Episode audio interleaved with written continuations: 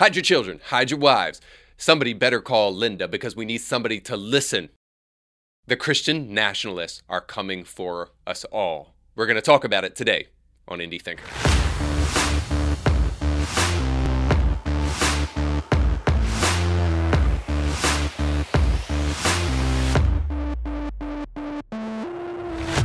Today's show is sponsored by our friends over at Element Home Loans. If you're looking to secure your family's financial future before Joe Biden continues to skyrocket inflation and skyrocket interest rates, well, then you need to act now. What are you waiting on? You need to go to kevinblairteam.com, where our friends over at Element Home Loans can help you get into a great new home or even help you refinance your new home. So, not only will you be doing this with a great company that supports Indie Thinker, but you'll also be doing this with a company that cares about the things that you care about. So, what are you waiting on? Go today, kevinblairteam.com, and let them know that Indie Thinker sent you. Hey guys, thanks so much for watching today. Don't forget to like, share, and subscribe. And I appreciate the fact that you're willing to join the revolution. Uh, I get it very often. People come and say, "Hey, you're that indie thinker," and um, and then my adoring fans all want autographs and they throw their babies at me to adopt them, and I just say, "Listen, I've got enough troubles of my own." Uh, Jesus even said, you know, you've got enough trouble of your own. Don't grab anybody else's baby. Uh, that's not true. That's not what he said. Christians actually adopt a lot. So, nonetheless, I say that to say that the the problem with calling me the indie thinker is that the whole goal of this show is not that I am an in, independent thinker, but that each and every one of you are joining the revolution. You're joining the resistance. You're going over to the light. You are not joining the dark side, but you are you're standing firm on your your desire for the truth, and you won't be lied to. Now, the reason for that is not because any one person has a monopoly on the truth, but simply that we understand how quickly we can be controlled if we give up the desire to know and to be able to apprehend the truth. So we want agenda free as much as possible or agenda stated and just information that comes to us that is time tested, that has been able to stand the scrutiny of reason and rational conversation, and also is willing to risk being uh, very clear with who who is speaking and why they are speaking. So I say very often, I'm a Christian conservative, and so much of what I say is going to come from that perspective. Hopefully, you will understand that I've worked very hard to create this show in such a way that I'm not just giving you a Christian perspective, but I'm telling you the truth to the best of my ability as I see it and trying to help us grapple with the ideas of our day. And I do believe that one of the cures for what we're seeing in our age right now, if you believe that there are any ailments and they seem to be aplenty, we need to be able to be the kind of people who can be well rounded, well informed, and take a multitude of different positions on different issues based in reality and reason. If we can do that, then we can be useful to the world. So the better thinkers we become, the better we can be for the world. And that's the goal of this show. So I appreciate you taking the journey with us today to do that very thing. And so today, I want to start with an illustration as we jump into the conversation of Christian nationalism because this term, I'll call it a slur even, is being used very often but rarely defined. And rarely um, is the term not only not defined, but it is also rarely justified with historical examples. So I want to give you a historical example.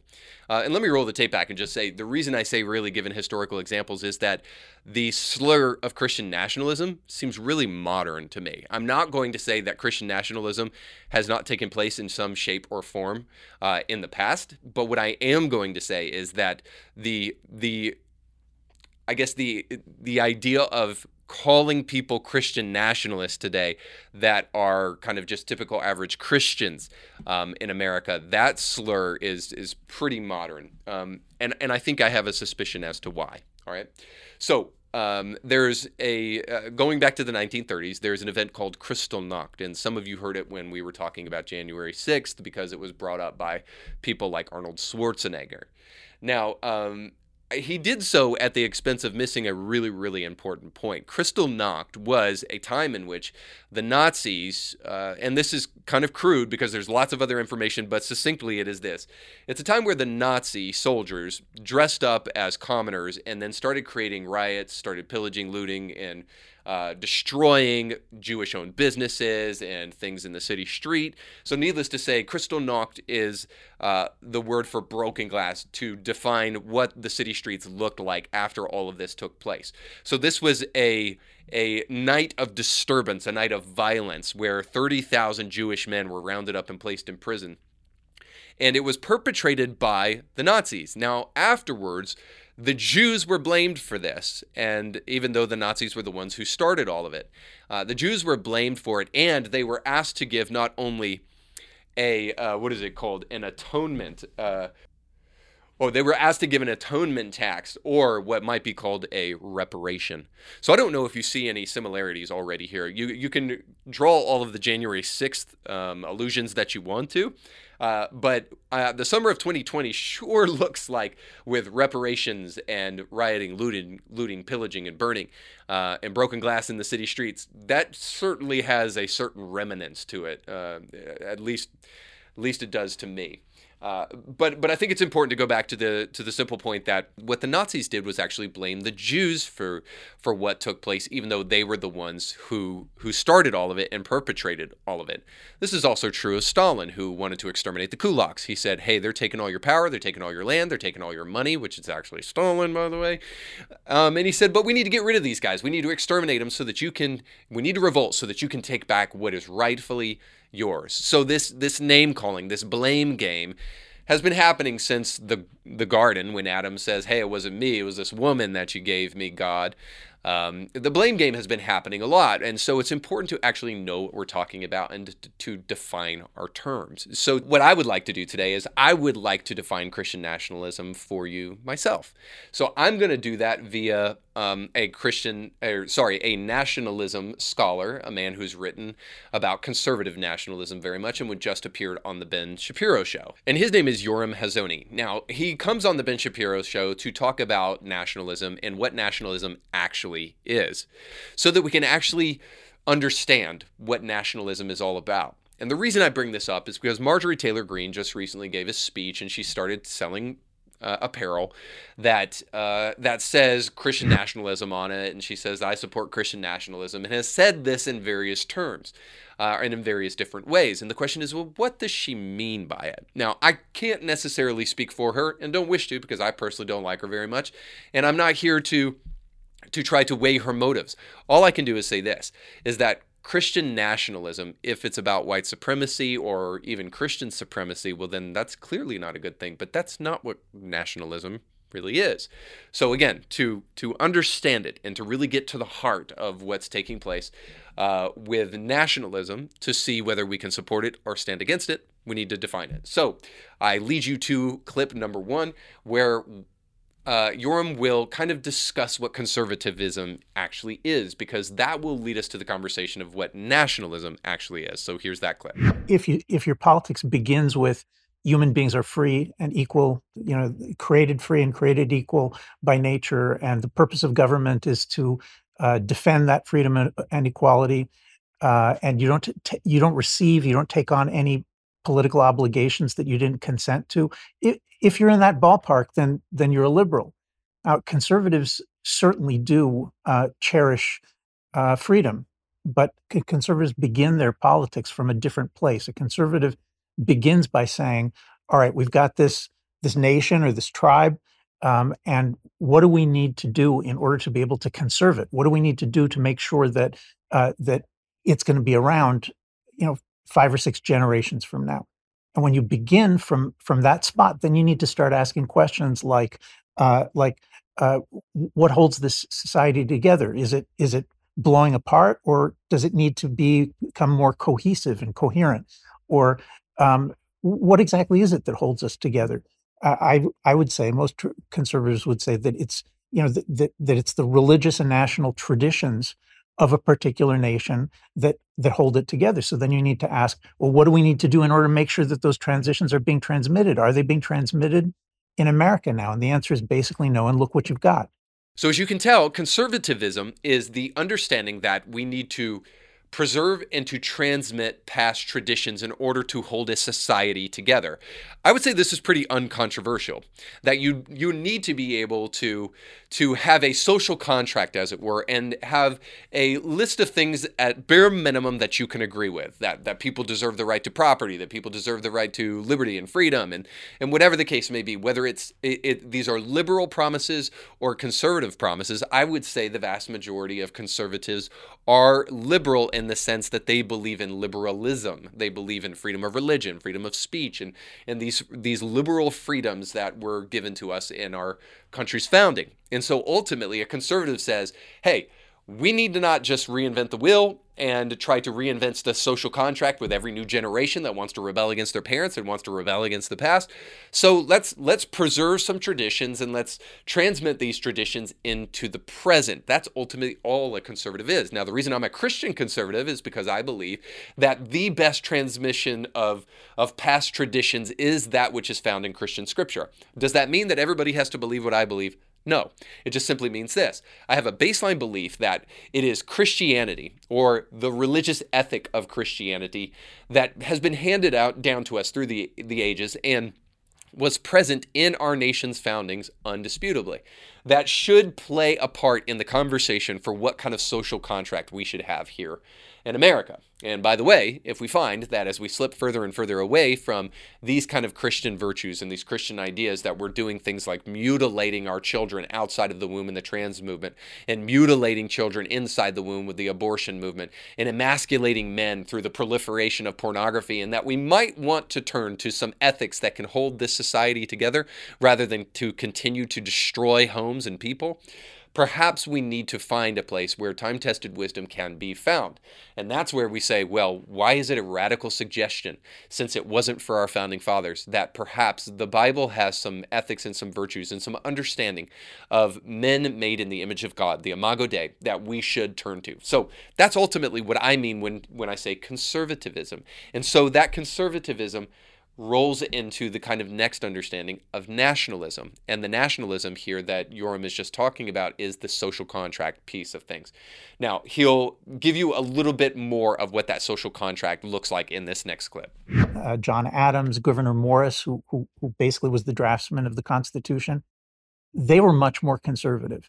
And they did focus on uh, all you need to do is is like read the preamble to the to, to the American Constitution. The the first thing that they think that that that they're doing is is a more perfect union. that that's a nationalist aim. You, it's not an individual aim. It's an aim of we as you know millions of people. We have a problem that that that our union is insufficiently strong. And of course, of course, uh, the blessings of liberty is is there, but it's it's one of seven aims. It's not the only aim. And I think I think that's fundamentally uh, what what Americans at, at, this stage need to rediscover. Uh, they've they've got the individual liberty thing. It does bring blessings, but at this point, it's I mean I think it it's just it it's run out of control. I mean if if you're so far down the individual liberty path that you can't understand why pornography should not be on, on should, should should be should not be on the smartphone, you know, of every 12 year old kid. If you can't understand that, then you, you're just so deep into the individual liberty thing that you just don't think there are any other values.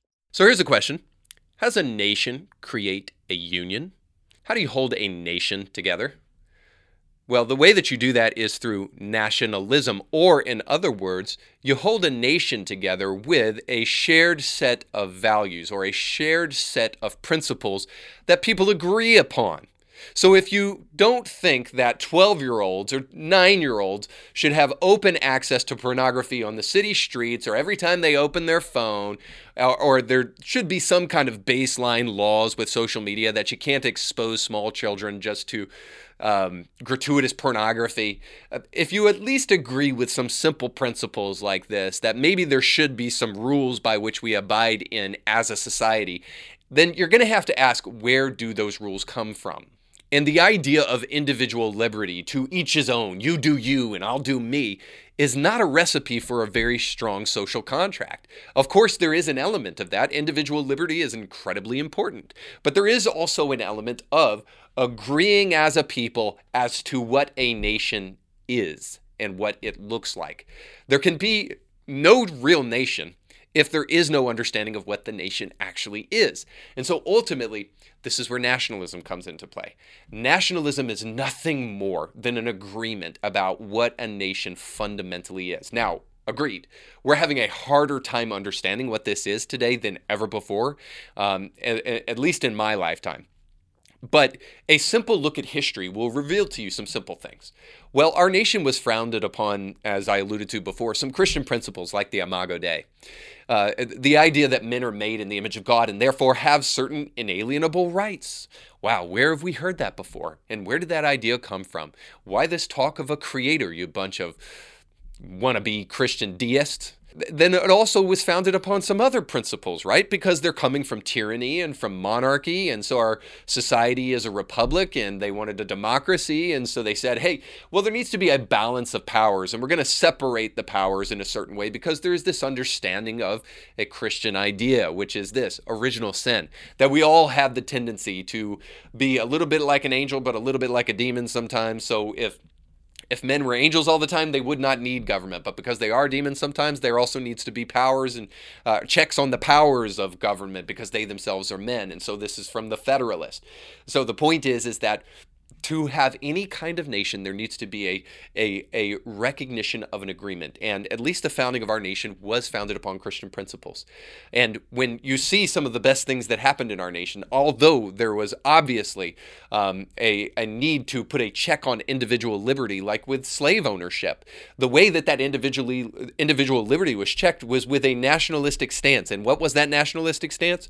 Well, it was appealing to the conscience of people that, hey, you know, these people, um, they they they're made in the image of God, and you can't you can't treat them as slaves because they're human beings just like you. And it was the Second Great Awakening that really enlivened and imbibed the conscience of America to abolish slavery. And of course, this is true in England with William Wilberforce, who was a pastor's son and a man who radically converted to Christ and thought it was God's will for his life to abolish the slave trade, and did so in England. And then we can move down to women's suffrage and even the civil rights movement in America, and we can see our Christian roots coming to back to haunt us, as it were, and to recall us to a a moral way of living. So this is nationalism away from individual liberties. So individual liberties would have said, you keep your slaves and you you do you, right? But that's not what we did in America. Thankfully, we appeared to a nationalistic tendency inside of inside of the founding of this nation and inside of the hearts and minds of people which was we are built upon better stuff than that. We are built upon Christian principles.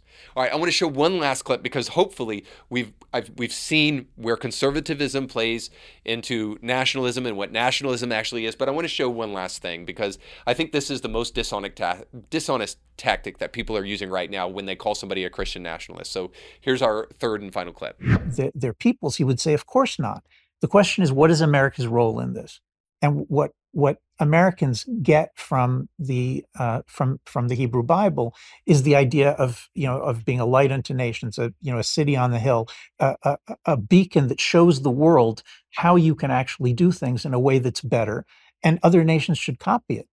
Uh, but but but that's not you know that's not where we where we are today. Today we we we we have so many people who call themselves conservatives who are basically Jeffersonian revolutionaries, and they say, you know, the American way of doing things is the only way of doing things, and and if the nations of the world don't want to accept it, then we can impo- impose it by force. I, I, mean, Ben, this is a crazy way of thinking, and and and it's brought America to a terrible, terrible place. Instead of taking care of itself, it's it, it, it, it's trying to take care of the world, and it's failing at both. So, where does this idea that a nation can be a special place and can be founded on special principles that should be shared with the rest of the world? Well, you think about things like the fact that Jesus called his people a city on a hill, and a city on a hill that should shine forth for the world to see, so that when they see our good deeds, they will glorify God who is in heaven. Um, you, you think about even the fact that gosh, there's this group of people in the Old Testament who had this really weird idea that God had called them to create a special nation that could be a place, a beacon of light for the rest of the world to come to and, and know the one true God. Um, God, what were they called? Oh, yeah, the Israelites. So, where does this idea that a nation can be a special place and that uh, that even God can be responsible for helping create a, a nation and helping create an, an organization like a group of people who would form a, a, a government of sorts that would try to implement righteous laws and just laws for, for, for the purposes of creating a just and righteous land. Where does this idea come from? Well, it comes from the Bible. And so this is the thing that I would question. If you are castigating people as Christian nationalists because they believe that Christianity is built, or sorry, that America is built on Christian principles and those principles should be shared with the world, then then I don't know what Bible you're you're reading because it sure seems that the Bible kind of kind of calls us to that. Now, it is not saying that we just create a theocracy and that every criminal court case is is ruled because we open up a bible and then we just read from that and that's how we decide jurisprudence in America. This is not what Christian nationalism actually is. It's just the idea that it might be a good idea to create a society built upon robust and truthful ethics, morals, and values. And that can create a suitable society. Not that we force people into that or that we uh, make them believe the same things that we believe, but just simply that we find the best of us. And if we happen to find that it's in the scripture, then, then we, we relent against our atheism and our hatred towards Christianity and our hatred against fundamentalism and we say, "Hey, we recognize that that this Christian thing actually has some merit to it and some weight to it and we're willing to accept those things about Christianity that are so beautiful and, and beneficial to a society." So I alluded to this earlier, but the the thing with Marjorie Taylor Greene, um, the Insider just recently published a story, and I want to read a little bit of it to you just to to make this one final point. Over 12,000 Christians condemned Marjorie Taylor Greene's embrace of Christian nationalism. So, Christian nationalism is unchristian and unpatriotic, a petition says that was signed by Faithful America and had 12,000 people sign it. And this is in response to Greene, who repeatedly called for the Republican Party to be one of Christian nationalism. Now, I just want to stop right there, and I don't want to take too much time here, but just suffice to say this. If you're starting to feel, as they dig a little bit deeper into the article and do not define anything that they're talking about, that you're starting to not identify what they mean when they say things like they're declaring that democracy does not matter because only conservative Christians are true Americans. Now, if you're starting to wonder to yourself, who is actually saying this? The answer to that question is not even Marjorie Taylor Greene. No, in fact, what this is really all about was just simply that Greene repeatedly called for the Republican Party to be one of Christian nationalism, or uh, called it to be a party that is uh, unapologetically Christian, is actually what she was calling it to be. Did she ever once say that it should be a society where Muslims didn't feel welcome or couldn't live? No. Did she ever once say that Jews would have to be thrown in uh, internment camps. No. Now, you might say that this is obviously where all of this leads, but that's the only thing you can say, right? Which is the last retreat of people who don't have a genuinely good argument because she's not saying anything of the kind. But that didn't stop people like uh, Faithful America, which we'll get to in just a moment, but it didn't stop people on Twitter uh, from saying things like this. And this is from Adam Kinzinger. We need to prove to people we are the party of Christian nationalism. Representative Marjorie Taylor Greene. We are the party of Islamic nationalism. Taliban. I oppose the American Taliban. GOP leader? Question mark. So what this person is just simply trying to say is this is that what's the difference between Marjorie Taylor Greene saying that we need to be unapologetically Christian on the right and saying that uh, well we are the party of uh, Islamic nationalism or what's the difference between Marjorie Taylor Greene and the Taliban? Well, I can think of a couple things. One of which is that Marjorie Taylor Greene may own a gun, as we've seen in the past. Uh, I mean, ridiculously, to be sure, but she's not going around like trying to round Jews up into internment camps or to make sure that women stay in burqas and that if they uh, look at a man in the eyes, that they have to be stoned or punished in some way. Like, none of those things are happening, but it surely is happening to the Taliban. Last I checked, Marjorie Taylor Greene is not starving millions of people in Afghanistan, but the Taliban is doing that. And last time I checked, uh, Joe Biden didn't give her millions of dollars of military equipment. So, not like the Taliban at all. But the article goes on and it says this There's no difference between this and the Taliban. We must oppose the Christian Taliban. Uh, again, the people on Twitter and their ability to nuance ideas. They love the word nuance, but they hate to do it. Um, uh, their ability to to nuance ideas and not see the difference between Marjorie Taylor Greene and the Taliban is just mind-boggling. An Oregon pastor, thank God that they're finally speaking up and standing for truth, said this: that uh, Marjorie Taylor Greene and her Christian nationalism is a racist ideology incompatible with Christianity. So, like, I that like there's some dumb things that Marjorie Taylor Greene has said before, and I myself personally, I'm I'm no fan, but um, but I would love for you to justify the accusation that Marjorie Taylor Greene is a racist, and uh, give me the receipts there on that one. But others will go on to say Quote, time and time again, Representative Greene has shown herself to be anti Semitic, white supremacist, who opposes religious freedom for everyone but herself and her fellow right wing Christians, Faithful America said in a statement. So we've heard about Faithful America enough now. Why don't we do everybody a favor and let's go to Faithful America and see what we can find? So I went over to their uh, to their YouTube page, and I think this is their YouTube page, and they have a total of about 65 subscribers. But they got about 15,000 signatures as of the recording of this show um, on this petition that they put out there. So, again, we've got about oh 170 so million Christians in America and they've got 15,000 signatures from Christians. So you've got one megachurch to sign on so keep up the good work Faithful America. But Faithful America's petition says this because I think it's important to read this Marjorie Taylor Greene just essentially declared that America has no place for Jews, Muslims, or the LGBT community when she exclaimed, We should be Christian nationalists. The question is, is did she really mean that? Goes on to say, now she's even selling proud Christian nationalist t shirts with an ad that says, Stand against the godless left, and shows her fists violently raised. Oh, you mean like a like Black Lives Matter fist? You mean like those fists? So, and this is in parentheses, so much for loving your neighbor or following the Prince of Peace. Don't you just love that? These shame tactics. Like, you cannot actually say anything uh, without being unloving. Because the last time I checked, hurting people's feelings when you say stuff isn't necessarily unloving, and there is no commandment to be nice, but I digress. Christian nationalism is unchristian and unpatriotic. It is defined not as a religion, but as a political ideology that unconstitutionally and unbiblically merges Christian and American identities. How? Again, we don't know declaring that democracy does not matter because only conservative Christians are true Americans. In reality, America is not a Christian nation, but a nation of religious liberty and pluralism.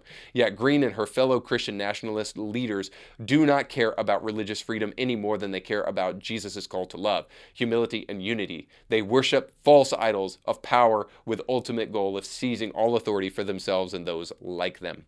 Or she recognizes this that as America has slipped further and further away from a social contract based upon biblical ethics, we've done a couple things. We've started mutilating children outside the womb in the trans movement. We've been murdering and mutilating children inside the womb in the abortion movement. We've absolutely made men eunuchs, not only through the trans movement, but also through the porn industry and the proliferation of pornography. It's spoiled homes and destroyed the nuclear family and the the institution of marriage in America, where more and more homes are broken instead of having a mother and a father that are bio that produce biological children and staying together in the home. So suffice to say, if we just merely mention the fact that Christianity is a stabilizing force for this nation, that it is one of the most powerful winds that can blow in the sail of any organization, all of a sudden that, uh, or, or, government, forgive me, uh, all of a sudden we become Christian nationalists who are trying to shove the Bible down everyone's throat. Perhaps we just care about this this nation. Perhaps we just care about truly being a city on a hill. And I only say that all to say this. I have this sinking suspicion that what the label of Christian nationalism is, is nothing more than a way for Christian progressives to feel better about the fact that they refuse to cry, decry the excesses of the left and the illiberalism of the left. They refuse to speak out against abortion. They refuse to speak out against those who want to tout queer theology. They refuse to speak out against the feminist movement and how it is trying to uh, trans children and, and trying to blur the lines between the imago Dei and what, what a man and what a woman actually is. There, there's no decrying the excesses of the left from the people who want to call out the excesses of the right. Far be it from me to to say that there are not excesses on either side. I truly think that there are. But it's just funny to me that the only time these people want to speak up is when they want to decry uh, Republicans for, uh, you know, caring about our borders and caring about Black Lives Matter and the fact that they created millions of dollars millions of dollars of damage and then calling those people white supremacists because they dare to speak up against a marxist organization which they say they are themselves. Forgive me if i can't help but think that christian nationalism is nothing more than a slander that weak-minded people use to castigate evangelical christians. Uh, maybe because evangelical Christians dare to question progressive Christians for the fact that they're way too quick to stand up for climate justice, but not quick to stand up for the unborn or the fact that evangelical Christians are quick to talk about Christianizing the world and sharing the gospel as far and as wide as they possibly can, but that the left wants to call something that's clearly biblical, um, and progressive Christians want to call something that's clearly biblical just mere white colonialization. Or they want to call the fact that we have something called orthodoxy just another way to oppress people rather than the fact that the Bible teaches some really clear things that we need to believe to actually be Christians. So when Christian evangelicals point out these obvious facts, well, then the progressive Christian comes with Christian nationalist as a label just to throw at them so that they don't actually have to answer for their excesses and for their shift toward the left and far from the Bible. These Christians twist scripture and are incredibly intolerant and incredibly judgmental, all while clamoring for tolerance and being judgmental with anybody that disagrees with them. I say all of this just to say this that if we're ever going to return to a healthy nation, we have to once again value truth. We have to also once again value not just merely castigating people as our enemies and using labels to do so. So at the end of the day, if you think white supremacy is awesome, then you're not a Christian. If you think January 6th was the greatest way to display democracy and that whole event was something that displayed the attitudes of Jesus effectively, then you're not a Christian. But I also can't help but say if you think queer theology is actually a thing and feminist theology is actually a thing, then you're twisting and perverting scripture, which is not something Christians do. But just remember, in a world of lies, the truth is considered oppressive. So, keep on preaching it as much as you possibly can. And don't let anybody who wants to call you names stand in your way because the intolerant left isn't going to get more tolerant. The only thing that will make a difference is a people who have a chest and a heart and a back with a spine. So stand for truth. Guys, thanks so much for watching. Don't forget to like, share, and subscribe if this video was helpful to you. We'll catch you next time. You can catch brand new episodes of Indie Thinker with Reed Uberman every Monday and weekly bonus episodes to keep you thinking throughout the week. But you have to subscribe and click the bell to be notified when new episodes drop. If you enjoy this content, make sure to like this video and share it with friends.